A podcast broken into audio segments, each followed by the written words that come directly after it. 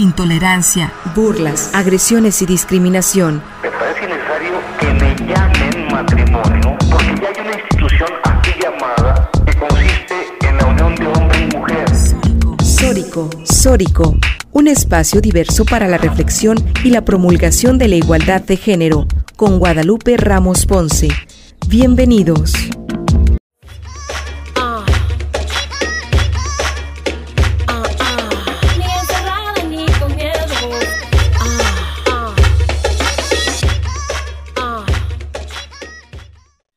Hola, ¿qué tal? ¿Cómo están? Bienvenidas, bienvenidos a Sórico sin género de dudas. Esta tarde eh, les agradecemos a quienes nos sintonizan por la red de Radio Universidad de Guadalajara, por la frecuencia del 104.3 de FM en la zona metropolitana, el 107.9 de FM en Ocotlán, en la Ciénega, el 104.7 de FM en Lagos de Moreno, en la región Altos Norte, el 105.5 de FM en Ameca, en la región Valles. Desde este micrófono les saluda con muchísimo gusto Lupita Ramos y te invitamos a que te quedes con nosotras en la siguiente hora para compartir y analizar los temas de género. Te saludo también con muchísimo gusto, Lucía. ¿Cómo está Lucía Casillo? ¿Qué tal, Lupita? Muy buenas tardes a ti, a toda la audiencia de este programa de Históricos sin Género de Dudas. Los invitamos a estar pendientes de nuestros podcasts. Ya estamos estrenando canal de YouTube estamos como Sóricos sin género de dudas. Pueden seguir en Twitter, estamos como arroba Sóricos sin género de dudas y en Facebook como Sóricos sin género de dudas. Pues genial, genial las diversas formas que tienen para comunicarse con nosotras y para que nos den también sus opiniones, nos propongan temas a tratar. En esta ocasión vamos a hablar sobre la identidad sexual. Las identidades sexuales, desde este lunes, los registros civiles en el municipio de Tlajumulco de Zúñiga ya pueden hacer cambios de identidad en actas de nacimiento. La emisión de la nueva acta de nacimiento deberá tardar cinco días hábiles. Esta posibilidad del cambio de identidad surge por una recomendación de la Comisión Estatal de Derechos Humanos en 2018.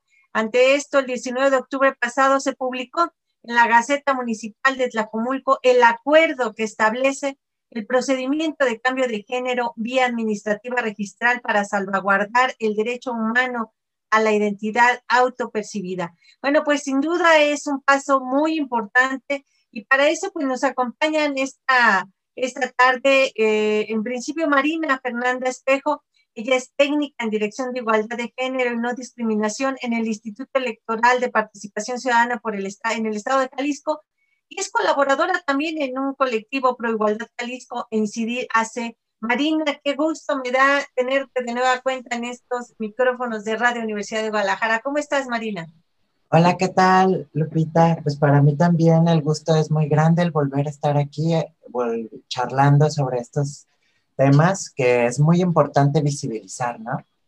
Sí, por supuesto hay que visibilizarlo. Ya hemos hablado en otras ocasiones sobre estas eh, temáticas. En, alguna ocasión recuerdo aquella eh, ocasión en que estuvimos hablando con las familias, eh, las familias que, tienen que además estar en estos procesos de acompañamiento cuando se trata de estos cambios de, identidad, para que la gente pueda entender de qué hablamos, de qué estamos hablando y por qué es un paso trascendental este que se acaba de dar en Tlajomulco sobre el cambio de identidad. ¿A qué nos referimos? ¿De qué estamos hablando de, acerca de estos cambios de identidad? Bueno, de una manera breve, o sea, lo que podemos y a lo que nos referimos es en la manera o hacia el género que nos construimos como personas. Hablando desde que el género es una construcción, entonces hablamos de una identidad en la cual, por ejemplo, yo me defino como una mujer, ¿sí? Y me expreso como una mujer, lo cual hace que mi vivencia y, llegue al, a ser mi identidad, una identidad femenina, ¿no? Una identidad de mujer. Así de, de diferente manera la cuestión de los hombres trans, ¿no? Que es este, una hembra que se le define por su sexo, ya sea hombre y mujer, como nos categorizan de acuerdo al genital al que nacemos, pero las personas trans pues tenemos esta discordancia, ¿no? De no estar de acuerdo con el género que se nos está imponiendo socialmente y es así que llevamos a, de alguna manera a defender nuestra identidad, ¿no? al hacer visibles, al podernos expresar como las personas que en nuestro interior y, como nos expresamos y somos.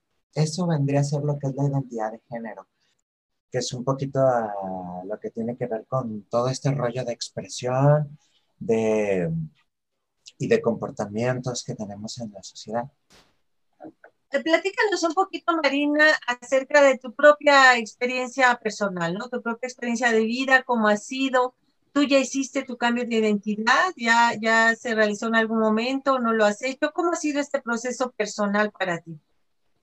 Bueno, te platico que ha sido largo el proceso, o sea, realmente es, es complicado cuando se carece la información.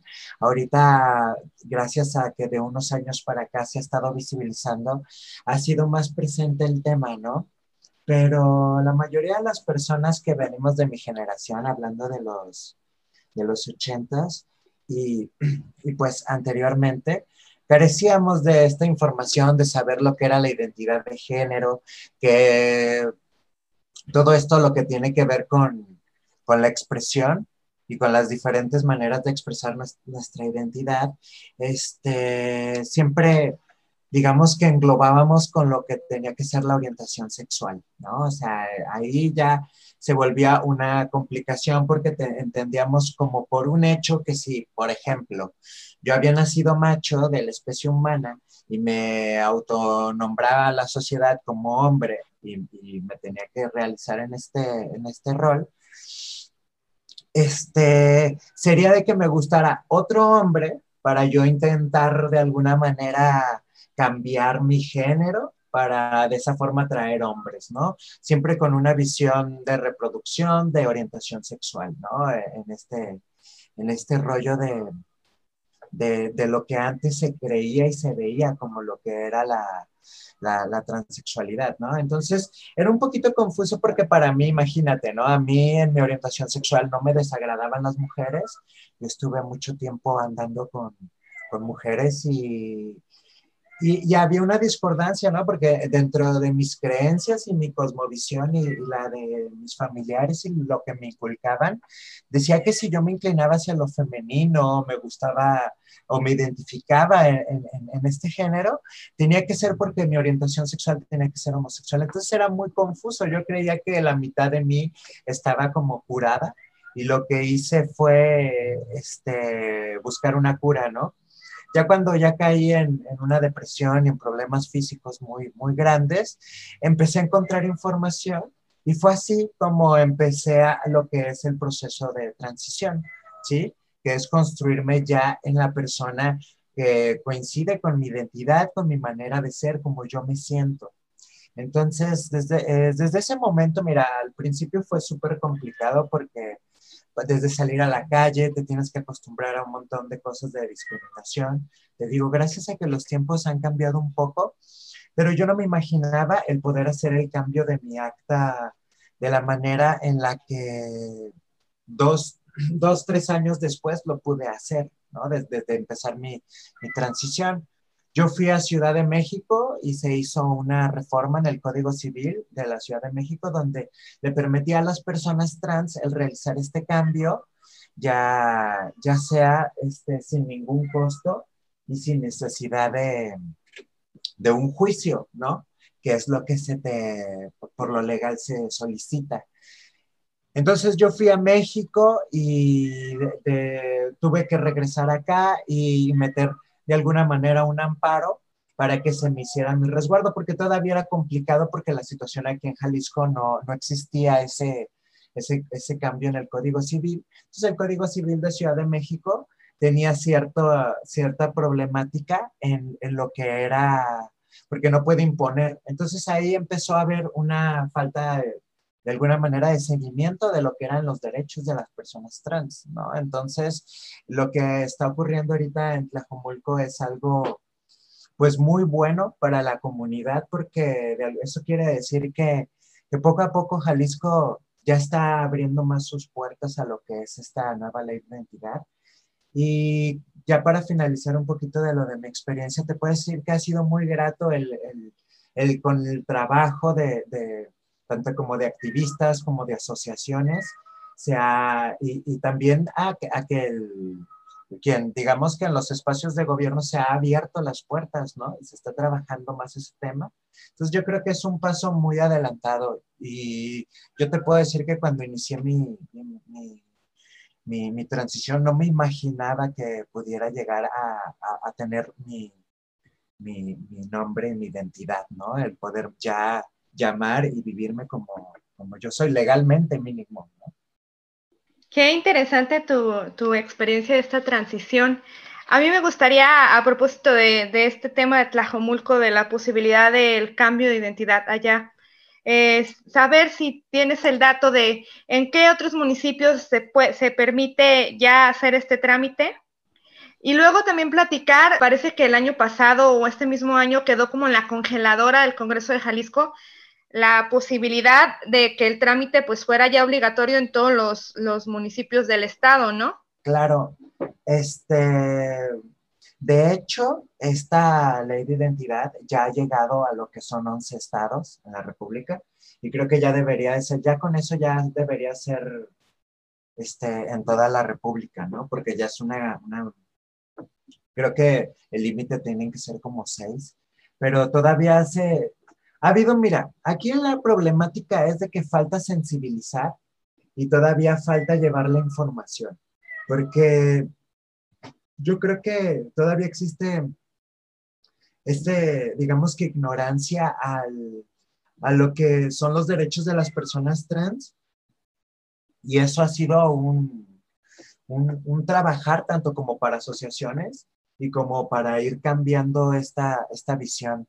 Te digo, Jalisco poco a poquito ha ido trabajando, creo que ahorita ya en Vallarta sí se puede hacer.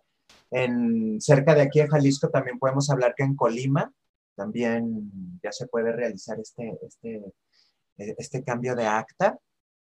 Y pues todavía falta trabajar lo que es Guadalajara y Zapopan, pero el, el, hecho de que Tlajomulco y esté abierto a que sean otros estados es algo muy bueno, porque antes lo que se tenía que hacer es ir a Ciudad de México y de alguna manera este, había que homologar la dirección como si fueras de allá y todavía había muchos conflictos. Entonces, ahorita digamos que ya se está emparejando todos estos trámites para que sea posible que en todos los estados y se pueda realizar este, este cambio. A nivel del INE, si el, el cambio del acta es, es realizado, el, la credencial para votar este, es, cambia automáticamente, ¿no? Hay que ir al INE a, realizar este cambio, ya después de realizar el cambio de acta, y la, la INE actual se va a este, eliminar y se va de, de, alguna manera a bloquear y se va a expedir una nueva acta, pero ya con el cambio de nombre y de sexo de la persona, ¿no?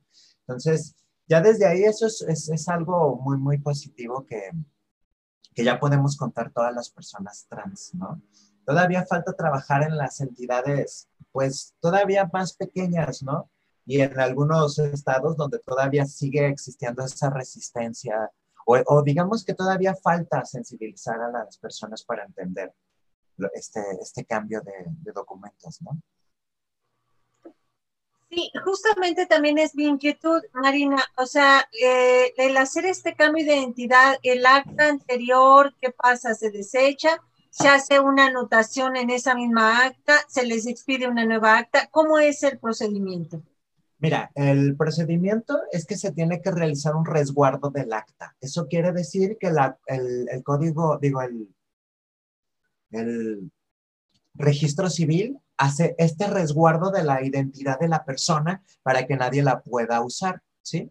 O sea, ¿qué quiere decir? Que el, el, acta con la que nació esta persona queda resguardada y no puede hacerse ningún movimiento y se aprueba que la nueva acta este, sea la, la nueva identificación como de nacimiento de la persona, ya con el cambio de sexo y con el cambio de, de nombre. Y digamos, eh, en el caso de que, por ejemplo, en el Estado no exista este cambio en el Código Civil, pues se tendría que meter un amparo o, o trabajar para que se realice este, este resguardo presionando y, y, de la manera en la que se ha estado trabajando, ¿no? De, de acuerdo a las asociaciones civiles y también a, a entidades aquí en, digo, se ha, se ha, presionado mucho para que entre en vigor esta ley de identidad aquí en Jalisco. Y, y, la otra cuestión, Marina, es eh, una vez que tienen ya su nueva acta, entonces inician eh, procedimientos para cambios en, en, el resto de documentos, por ejemplo, si eh, los documentos escolares, eh, certificados, la propia credencial del INE, tú que estás en el INE, platícanos un poquito cómo son esos procedimientos también. Bueno, mira, en, en lo que viene siendo el, el cambio de, de, papeles, ya cuando la persona, este, en muchos de estos cambios te van a solicitar el cambio de CURP, porque va a haber una duplicidad, entonces hay que tramitar la baja del CURP y eso se hace mediante el resguardo. ¿No? Aquí ya, ya, empiezan a salir los problemitas que pueden llegar a surgir si, la, si no existe una ley de identidad, ¿no? Entonces, al no tener de alguna manera este resguardo, se va a empezar a ver lo que es el problema del, del, de homologar o de rectificar, por ejemplo, los, algunos trámites de las escuelas y alguna situación de, de bancos, El, hablando del seguro social, hablando de todas estas, estas prestaciones, si la persona ya tenía, por ejemplo, una cuenta de Afore, todos estos cambios habrá que hacerlos cuando ya la baja del CURP esté realizada, ¿sí? Entonces, por eso es necesario, ¿no? El, el, el que exista este, esta ley de identidad en todos los estados para mm, poder habilitar este cambio de CURP y la persona pueda seguir con, con, el cambio de todos sus papeles. Bueno, y también tenemos el gusto de saludar esta tarde a, a Dana González. Ella es orgullosamente transgénero, activista independiente y feminista por los derechos humanos de las mujeres y las niñas, así como también por las personas de la diversidad sexual. Actualmente es socióloga políticamente incorrecta, así se define ella, de la calle y de las periferias, ni de izquierda ni de derecha y en pie de lucha. Dana, bienvenida a Sórico sin género de dudas. Hola, ¿qué tal, Dana? Muy buenas tardes a todas. Eh, es un gusto estar aquí nuevamente en Sórico y bueno, gracias por la invitación. Espero que ya estén muy nutridos los diálogos y que podamos darle como toda una un enriquecimiento más que nada porque estamos celebrando la reciente aprobación de la ley de identidad en Tlajomulco. Ya la habíamos tenido en Zapopan, pero ahora la tenemos en Tlajomulco y espero que muy próximamente aquí en, en Guadalajara sea una realidad, ¿verdad? Muchas gracias. Sí, no, al contrario, bienvenida, Dana. Siempre es un gusto también tenerte acá en, en Sórico, eh, con mucha alegría y con mucho gusto. Y, justo estamos en eso, conversando de cuáles son los municipios y cómo, cómo es el, la situación, cómo nos encontramos con estas leyes de, de identidad. Es, qué bien que nos recuerdas que ya eh, Zapopan hace poco también ya eh, se acaba de reconocer este pues esta posibilidad ahora en, en Tlajomulco y antes también ya había sido en Puerto Vallarta, ¿no? Entonces son como los municipios en, en Jalisco y esto tiene que dar pie a que el resto del estado, porque si no esto convierte, cuando se dan situaciones de esta naturaleza donde solamente unas entidades o unos municipios eh, dan posibilidad de reconocimiento de derechos y otros no, pues esto nos sitúa en, en ciudadanas de primera y de segunda, ¿no? Entonces, yo y eso sin duda es un agravio, ¿no? Un agravio para el resto de la ciudadanía. Entonces, eh, sin duda esto, esto pone al Estado en una obligación de, eh, pues, de, de hacer una, un avance de derechos de manera progresiva para que en todo el Estado se reconozcan de una manera muy amplia los derechos de todas las personas y que quien desee, quien quiera hacer cambios de identidad, pues lo, lo pueda hacer sin ningún problema, ¿no? Sí, es muy, es un, es un logro más aquí en el estado de Jalisco, pese a todas las oposiciones y a todas las problemáticas que tenemos en el estado de Jalisco respecto a los derechos humanos de las personas de la diversidad sexual. y creo que es un avance. A mí me gustaría tener esta iniciativa ya plena en todo el estado de Jalisco y en todas partes del país. Sin embargo, creo que es un avance lo que se está logrando aquí. Sabemos bien que en México estamos, seguimos teniendo la lucha, por ejemplo, por el matrimonio igualitario y en este caso por el reconocimiento a la ley de identidad de las personas trans, porque es un derecho fundamental.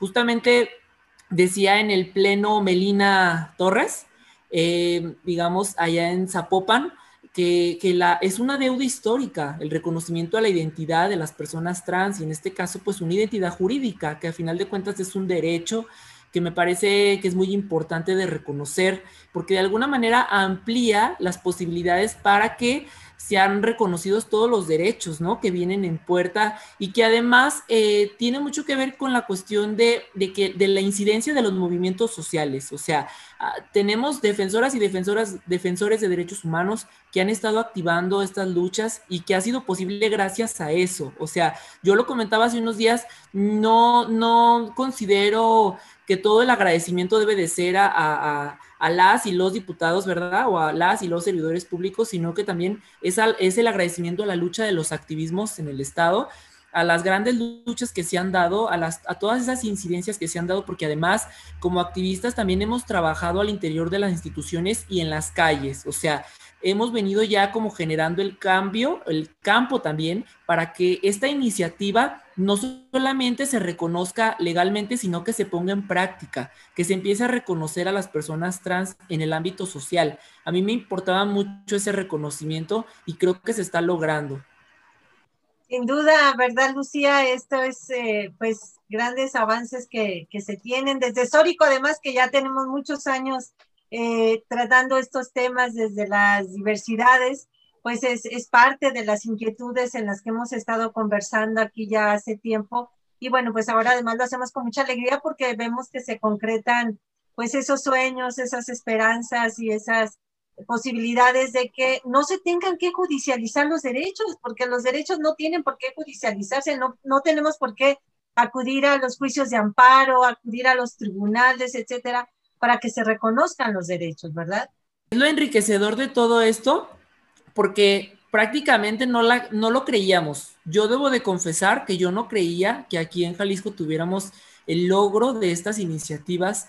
Creo más bien que teníamos como una mirada muy amplia del papel que estaba teniendo la diversidad sexual, pero para mí esto es histórico. Esta, esta aprobación es histórica porque además eh, como bien mencionaba hace un momento, creo que es una puerta muy grande para poder ejercer en amplitud otros derechos. Y creo que también los debates han ido funcionando, han funcionado muchos debates que se han dado aquí y se han dado en las universidades y se han dado en las escuelas, en muchos espacios. Entonces, yo de la mano agradezco mucho al, sector amplio del movimiento feminista que ha estado con nosotras y con nosotros, porque yo sé, eh, precisamente iba a comentarlo, el, 8, el día 8 de marzo, que fue una de las marchas más representativas aquí en Jalisco, fue muy motivante ver que en gran parte de las consignas iban incluidas las consignas por los derechos de las personas trans. O sea, fue un orgullo grandísimo porque siempre se han repensado las luchas del feminismo y de la diversidad sexual como algo aparte, se reniega en algunos sectores, pero esta vez vimos que no, que el movimiento feminista ha estado detrás, que hay eh, servidoras públicas que están a favor de los derechos humanos de las personas trans y que son abiertamente feministas. O sea, sí hay reconocimiento a la lucha de la diversidad sexual, de la disidencia sexual, pero también ha sido un logro de la agenda feminista. Entonces, yo lo miro con orgullo y creo que es algo que me iluminó totalmente la semana, la vida, o sea, no me lo esperaba.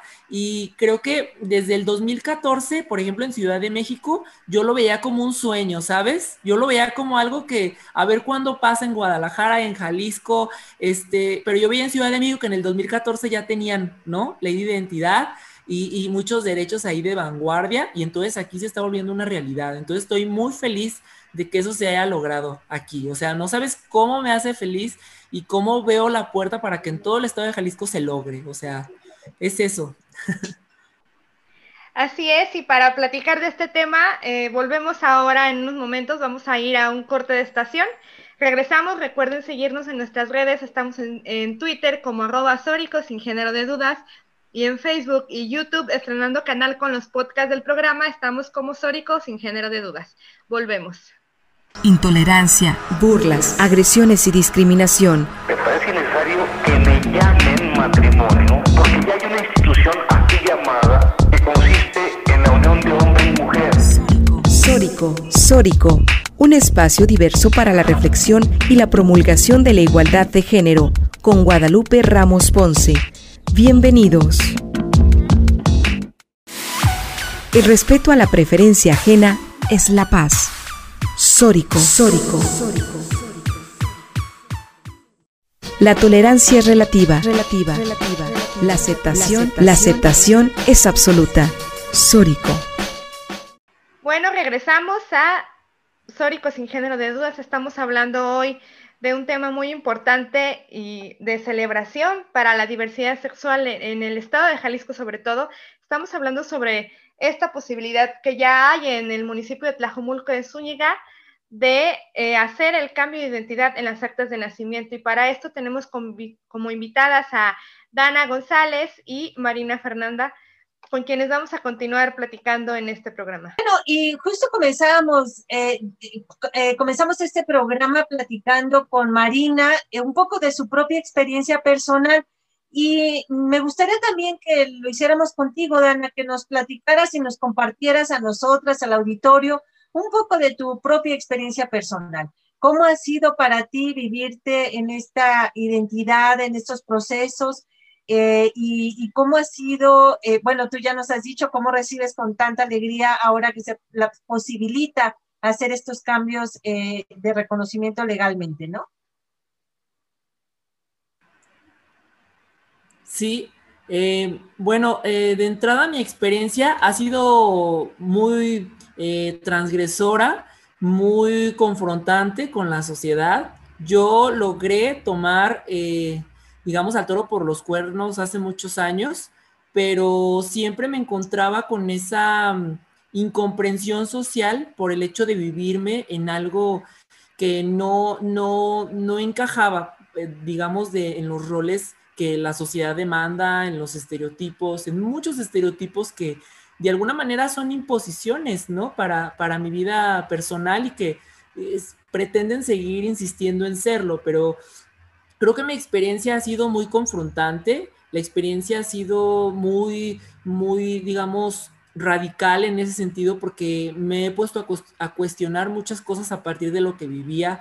Yo recurrí mucho al, al, acompañamiento y yo siempre digo que primero llegué al feminismo y luego llegué a la diversidad sexual porque en el feminismo entendí mucho la compañía, entendí mucho eh, la cuestión de, de, la feminidad, la cuestión de la masculinidad, de cómo nos construimos como personas en muchos aspectos.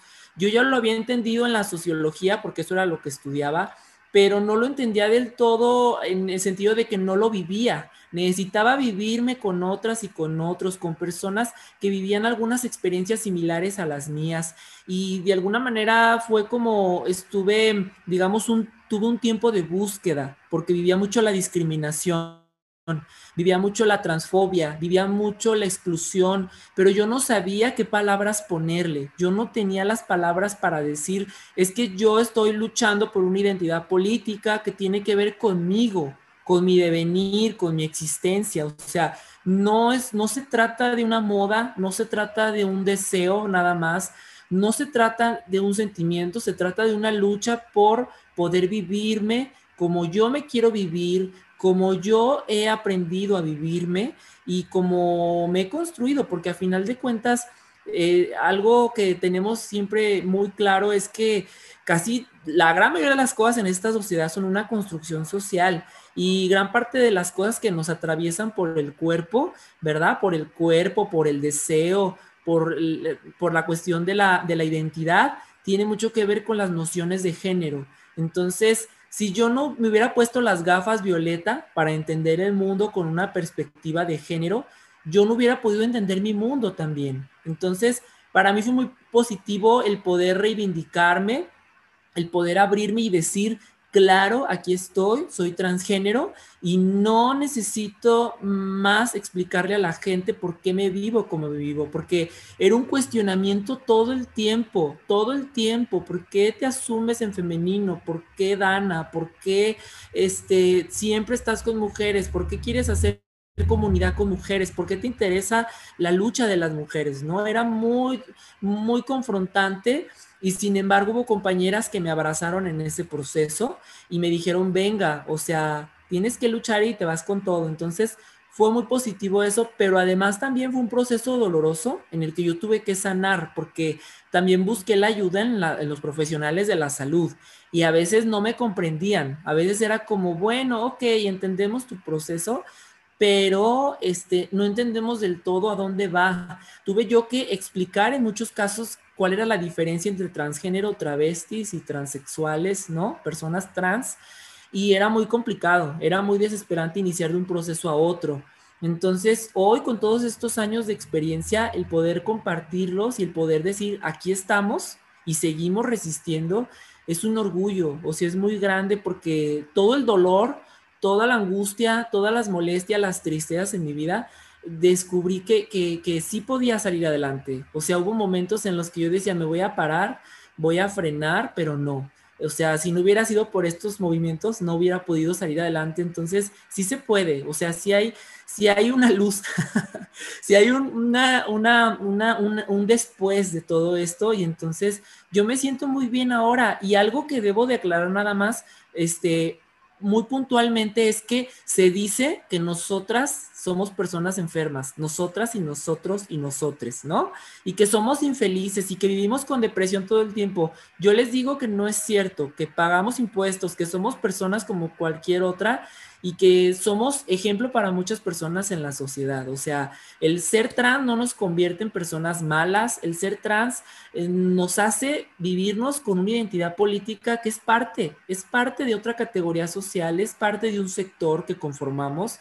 Y entonces e, esa categoría no es un estigma, es más bien una identidad que reconocemos y que reivindicamos con dignidad humana. Es nuestra dignidad. Yo me siento orgullosa de poder decir que, que ahí vivo mi dignidad, que no le tengo ya pena, no le tengo temor a ser quien soy, no me importa lo que diga la gente y creo que es lo mejor que puedo hacer, el, hacer eh, con el ejemplo, ¿no? Demostrar que somos iguales a cualquier otra persona y que merecemos muchos de los derechos que tiene el común de la sociedad. Qué bonito ponerse las, las gafas violeta, como dices, Dana, ¿verdad? Mm. Sí, así es. Y justamente algo que analizaba hace unos meses en, la víspera del 8 de marzo, que tuve la oportunidad de organizar un evento feminista, bueno, en Zapotlanejo, que es de donde yo soy. En ese evento estaba Natalia, también conductora de Sórico, a quien le mandamos saludos, y ella pues Natalia es lesbiana y comentaba que si de por sí el feminismo y la ola feminista es muy complicada de sobrellevar en la sociedad con todas las ideas y todos los roles que ya están establecidos, que ya están construidos socialmente, como tú decías, pues bueno, asumirse lesbiana, feminista todavía es más complicado. Pero ese mismo reto me imagino que es el que experimentan ustedes como trans o sea, y feministas, ¿no? Me gustaría que nos platicaran cómo han vivido su, eh, su identidad a través del feminismo y qué retos, como doble reto, han tenido a partir de esto. Comenzamos contigo, Marina.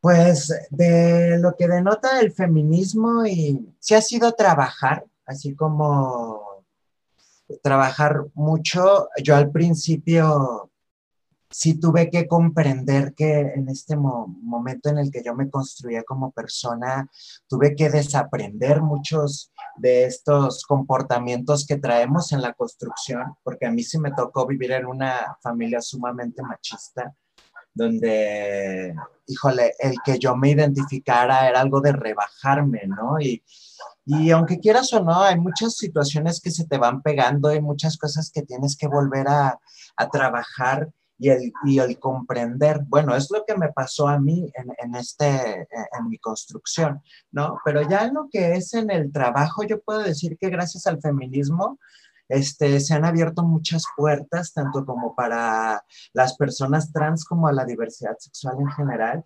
Yo creo que el feminismo ha sido el que ha sido como parteaguas, ¿no? Para, para el podernos identificar, el poder conocer lo que es el género y todas estas, digamos que comportamientos humanos, pero definitivamente también existe este lado pues de resistencia, ¿no? Donde sigue habiendo una, una genitalización de lo que es el género y donde en ese momento sí las mujeres trans pues dejamos de ser mujeres y nos convertimos en, en otra situación, al igual que los hombres trans dentro del feminismo, ¿no? Son estos grupos un poquito más radicales donde sí ha habido este, este encuentro y diferencias, ¿no? En el aceptar a las mujeres como, como, como parte de, de lo que es el colectivo de las mujeres, ¿no? En, en, ese trabajar se ha sido un poquito complicado y ha habido algunos encuentros, pero creo que gracias al feminismo hemos logrado y se están logrando muchísimas cosas. Yo creo que por ese lado puedo estar muy agradecida porque desde el yo entenderme, ¿no? Y el decir, ¿por qué una mujer no tiene el mismo derecho a votar, ¿no? Ahorita que a mí me toca toda la cuestión de los derechos políticos electorales, ¿no? Como hasta el ser votados, como el, el, el, el pertenecer a esta democracia, ¿no? El poder este, también ser parte de las decisiones que se toman en el país, ¿sí? ¿Cómo nos resegan hasta, digo, cómo nos, nos discriminan en, esos derechos porque no hay una visión, porque hay mucho desconocimiento? Entonces, este, desde el ser mujeres al ser mujeres trans, pues sí se va de alguna manera categorizando, ¿no? Porque sigue habiendo esta inconformidad por, por algunas personas, pero y por, y por falta de, digamos que del conocimiento.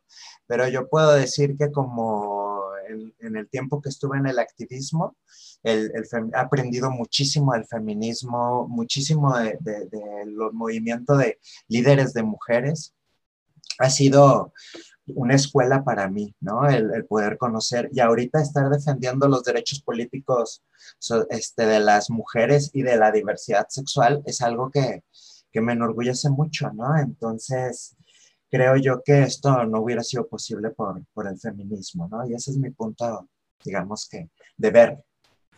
Pues precisamente es lo que comenta Marina, es una efervescencia política muy interesante. A mí me emocionan incluso hasta los debates en los que podemos escuchar todas las posturas, incluso a favor, incluso en contra, y siempre nutriéndonos para crear argumentos positivos y, y que verdaderamente nos enseñen a, entender qué está pasando con los derechos humanos y cómo se van dando, porque eh, digamos, no solamente somos las personas trans, sino también hay de fondo ahora muchas reivindicaciones políticas. A mí, por ejemplo, me causa mucha emoción eso y creo que el feminismo ha sido una punta, ha sido una punta eh, de, la lanza que ha, catapultado muchas otras luchas. Por eso yo creo que, y lo entiendo, algunas compañeras, amigas mías me dicen, oye, pero es que el feminismo está llegando a todos los rincones. O sea, hay movimientos en el veganismo que ahorita están las mujeres veganas planteando el veganismo al interior del feminismo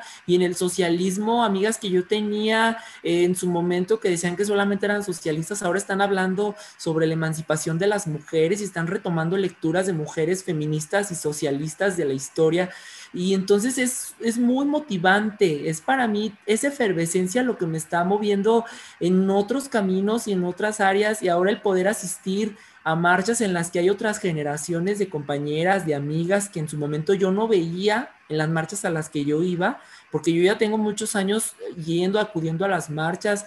Ha sido muy bonito el poder recibir a, otras compañeras también y poder marchar ahí, ¿verdad? Juntas. Entonces, creo que el feminismo sigue ahí. Lo más impresionante es que el feminismo sigue ahí y sigue ayudando y contribuyendo a que levantemos la voz, porque si algo ha hecho el feminismo es hacernos libres. La mejor experiencia que me llevé con el feminismo fue la sensación de libertad, de no callarme, de poder empezar a decidir sobre mi cuerpo. más allá de los estereotipos, de los estereotipos de género, de los roles, de las imposiciones, yo creo que es, es muy liberador el empezar a cuestionarte todo eso y creo que las personas trans lo estamos haciendo. Las personas trans nos estamos cuestionando muchas cosas que se entendían en los años 70, 80 como una demanda. O sea, quieres ser tal persona trans, entonces haz esto, haz esto, haz esto, ¿no? Y ahora tenemos derecho a muchas cosas, o sea, tenemos, la, estamos construyendo una nueva forma de libre elección, que sabemos bien que todavía la estamos arrebatando, porque en el caso de las mujeres, todavía la libre elección se sigue viendo como algo ambiguo, ¿no? ¿En qué consiste la libertad de elección o la libre elección sobre el cuerpo? Pero seguimos luchando por definirla para que se entienda una lucha amplia, interseccional, una lucha estructural, que comprenda otras luchas y que comprenda otras disidencias y otras formas de ser. Para mí ese es el, parteaguas que hace el feminismo, entonces es, es muy positivo. Yo he tenido un año de dudas, tengo un año siendo mamá de un niño y, y he tenido como esta duda de, de qué pasa, pues ya que mi hijo tenga más conciencia, que esté más grande, si un día me dice, mamá, yo no me identifico eh, como hombre, como niño, ¿no? ¿Qué tengo que hacer yo para acompañar a mi hijo y qué tendría que hacer eh, otras mamás para acompañar a sus hijos en ese proceso de transición? Porque luego, pues también hay un proceso en general de desarrollo del ser humano en el que, ¿cómo puedo yo estar segura o cómo puede él estar seguro que lo es? ¿Qué tendría yo que hacer? Me imagino que ustedes no tuvieron tal vez esta oportunidad como de, que en su familia alguien pensara en acompañarles en el proceso de transición desde que sintieron la inquietud. Yo te recomiendo que principalmente le des todo el apoyo del mundo empezando por escuchar. Algo que vivimos mucho las personas trans, y lo digo porque he compartido experiencias con otras amigas y amigos, ha sido que la dificultad más grande cuando te enfrentas a la familia para explicar, exponer tu identidad, tu proceso que estás viviendo, ha sido la dificultad para escuchar. Entonces, creo que si en ti está esa posibilidad de escuchar, de brindar eh, esa escucha que tanto necesitamos cuando no encontramos o no encajamos en estos modelos binarios y patriarcales, más allá de ser trans o no trans, pues él la escucha y es brindar el amor y la aceptación y el acompañamiento en estos procesos, porque yo hubiera querido en su momento, en mi adolescencia, incluso mucho antes, tener alguien que me escuchara y que entendiera que estas ambigüedades con las que yo me encontraba en el mundo tenían un sentido y tenían algo que, estaba viviendo desde temprana edad. O sea, yo no, como lo comenté hace un momento, yo no tenía las palabras para explicar por qué es que era trans, o sea, y es una pregunta que te sigues haciendo toda la vida y que yo aprendí con las feministas, ¿eh? A mí las feministas, mis amigas me decían, es que entonces volvemos a la pregunta histórica, ¿no? Ok, entendemos la palabra mujer, ahora mujeres en plural, pero ¿qué nos lleva a ser mujeres, no? Eh, ah, ocurre lo mismo con las mujeres trans, ¿no? ¿Cuál es el proceso? ¿Qué se está haciendo? Entonces creo que parte de los debates ha sido ese, ¿no? ¿Por qué son trans? ¿Por qué? ¿Por qué? ¿Por qué? ¿Y por qué no mejor se preguntan por qué llegamos a hacerlo? ¿Por qué llegamos a ser trans? Esa es la gran interrogante que deberíamos de hacernos, porque ya estamos aquí, porque somos una realidad ya histórica desde hace muchos años. Entonces, creo que el, tener una mamá feminista, el tener una mamá con perspectiva de género, ayuda mucho, ayuda mucho para poder, para poder canalizar ese tipo de experiencias y decir, bueno, no se trata de que te, te, te adaptes o definas si eres hombre o mujer, se trata de entender que el proceso que tú vives es un proceso único y es un proceso único que posteriormente puede tomar o retomar una colectividad en la que pueden darse sintonía de experiencias. Y ahí sabes si vienes, si encajas en lo trans o no, o de plano, si hay una, una disidencia más fuerte, más radical en la que no sientes que encaje ni con hombre ni con mujer. Y claro, habría que contextualizar y teorizar ese proceso. Yo para poder defender lo que yo soy, yo tuve que teorizar ese proceso, mi experiencia y decir, oye, estas autoras coinciden con lo que yo estoy manifestando. Esta experiencia no es vaga. Encuentro en otros países experiencias muy similares. Entonces, creo que esa es la, experiencia, es la experiencia, pero también es el proceso político. Yo sí creo que género, por ejemplo, es una estructura vertical y que la identidad de género es otra cosa. La identidad de género es un producto social y cultural que deriva, pero que no tiene que ver con estas relaciones de poder, aunque esté de alguna manera ligado. La identidad es un derecho humano y creo, por ejemplo, que eso ocurre con otros países como en Estados Unidos, donde ahora se está luchando por la identidad racial, por ejemplo. ¿no? Y nos parece una exageración que haya gente que diga, es que yo me identifico con tal país porque crecí en una familia con estas creencias y estas tradiciones y estos usos y costumbres, pero es una realidad, ¿no? El tema de la identidad racial, o sea, por, por decirlo así, es un ejemplo, vaya. Sí, claro. Y bueno, como ya nos quedan muy pocos minutos, estamos casi en la recta final. Eh, me gustaría, eh, Marina eh, y Dana, que nos dieran como un último mensaje, sobre todo a quienes nos escuchan, a quienes les escuchan en este momento y que les pueden clarificar muchas dudas, muchas inquietudes. Hay forma también de que se pongan en contacto si tienen dudas, algo, bueno, pues podríamos dejar acá en la página de Sórico también la información. Algo que me gustaría, sobre todo, ahorita te, te cedo la palabra, Marina, es Tú eres técnica, estoy leyendo acá, eres técnica en dirección de eh, técnica en dirección de igualdad de género y no discriminación en el Instituto Electoral y de Participación Ciudadana del Estado de Jalisco. Y tú, Dana, eres socióloga. Ustedes además rompen este estereotipo de que las personas trans eh, solamente se dedican al, al, comercio sexual, ¿no? Porque ese es un estereotipo que nos, que nos vendieron y que solamente para eh, esto se dedicaban y ustedes justamente rompen también estos estereotipos. Entonces, pues unos eh, minutos de mensajes final que nos den las dos eh, y felicitarlas a, las dos también por ser este ejemplo de, de vida también que, que, puede servir para que muchas y muchos que, que tienen estos conflictos de identidad, pues se miren en ustedes y digan, pues sí se puede, ¿no? Se puede vivir una vida digna, una vida buena, una vida feliz y hacer cambios trascendentales en, la propia vida. Primero contigo, Marina, adelante. Pues sí me gustaría añadir a lo que comentó Dana sobre la cuestión de, del chico del seguimiento en el caso de que si fuera identidad trans. Yo diría que hay que identificar que en el género hay condiciones y diferencias, ¿no? Entonces, suprimir esas condiciones en el aspecto de que si le gusta un color o le gusta una manera de expresarle, no limitarle a que porque nació con ese genital tiene que expresarse de esa manera. Yo creo que el, el, el trabajar por ese lado es algo que, que se tiene que empezar a pensar y adaptarnos, ¿no? A, a, esa idea de que el género es una construcción.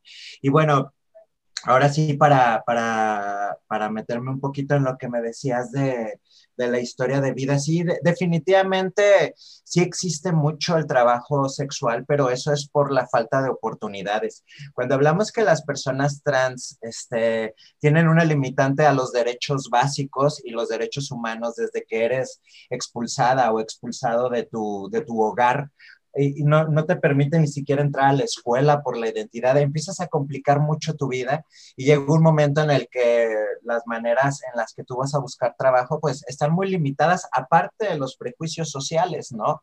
Entonces yo me tuve que vivir casi 30 años como hombre y sufrir el reprimirme y el estar viviendo un momento muy difícil y caer en problemas graves psicológicos y en, un, y en una depresión horrible por, por el tratar de, tener esta oportunidad de poder vivir, de conseguir el dinero, ¿no? Este, tuve la suerte de, de poderme, de encontrar este, asociaciones, trabajos, el poderme ir abriendo, pero eso ha sido gracias al trabajo de muchos activistas, como, como ya nos ha dicho Dana, y creo yo que ahorita con la información y con que se están abriendo puertas y ya nos estamos fijando en los protocolos de acceso, tanto como a seguridad social, como a todas estas cuestiones, el cambio en Tlajomulco, es, es algo súper, súper padre que va a empezar a abrir estas puertas, ¿no? Ahorita las próximas generaciones de personas trans realmente es, es, está súper padre que ya puedan sacar sus, sus, títulos en, la escuela. O sea, yo creo que vamos muy bien y me gusta mucho lo, que comentabas en eso de lo que es la, la historia de vida, ¿no? De, de ahorita de las personas, como si, si puede haber ese, ese trabajo. Y pues es lo que me gustaría a mí concluir, de que si hay ahorita muchas oportunidades y al igual que Dana, estoy muy, muy contenta de lo que acaba de pasar en Tlajomulco. Es algo que, que aparte está abierta a todas las personas que estamos en el estado, entonces eso es, es algo muy, muy padre, ¿no? Porque ese resguardo sí es necesario. Imagínate andar andando con doble identidad por la vida no es algo bueno, ¿no? sin duda, sin duda, sin duda. Y muchas gracias por invitarme. No, al contrario, muchas gracias Marina por estar acá. Dana, muchísimas gracias por participar también acá. Gracias, hasta luego. gracias. Y bueno, pues ya prácticamente estamos despidiéndonos, Lucía. Hay que recordarles que tenemos una cita la próxima semana. Yo soy Lupita Ramos y, también me dio muchísimo gusto compartir acá micrófonos con mi compañera eh, Lucía Castillo. Y bueno, les invitamos a que la próxima semana nos sintonice y también les invitamos, Lucía, a que bajen el podcast, ¿verdad? Así es, tenemos ya canal de YouTube, estamos subiendo ahí nuestros podcasts, encuéntranos en redes sociales, incluido YouTube, como Sórico sin género de dudas, no hay pierde. Nos vemos, nos escuchamos la próxima semana. Hasta entonces. Intolerancia, burlas, agresiones y discriminación. Me parece necesario que me llamen matrimonio porque ya hay una institución así llamada que consiste en la unión de hombre y mujer. Sórico, Sórico, un espacio diverso para la reflexión y la promulgación de la igualdad de género, con Guadalupe Ramos Ponce. Gracias por acompañarnos.